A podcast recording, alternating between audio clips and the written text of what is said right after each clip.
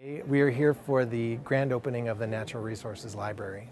And the Natural Resources Library is uh, the result of a consolidation of the Forestry Library and the Entomology, Fisheries and Wildlife Library, um, both located here up on what we affectionately call the Hill um, in St. Paul. This is my favorite study space on campus. It's kind of a lot calmer and quieter than the others. The staff are very helpful. I really like this library because it's really quiet and it's right next to all my classes. Well, we have prizes and games. We have a raffle.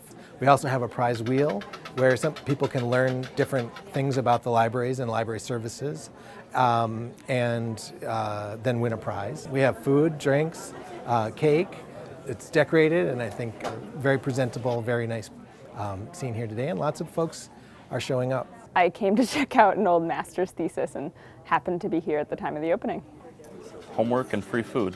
You know, people coming back to the lab with cake always is a good incentive to go down and see what's happening. One of the main drivers was budgetary. We looked at different areas where we could make reductions. The nature of the collections and the nature of use of the libraries was changing over time.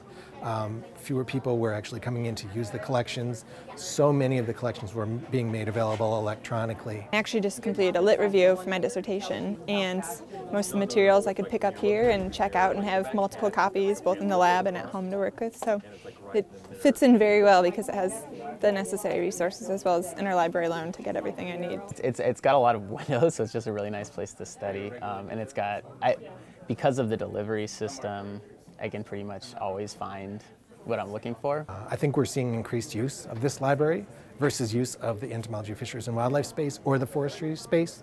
I guess the general word on the street is that it's a, it's a nice place to come and, and work and study.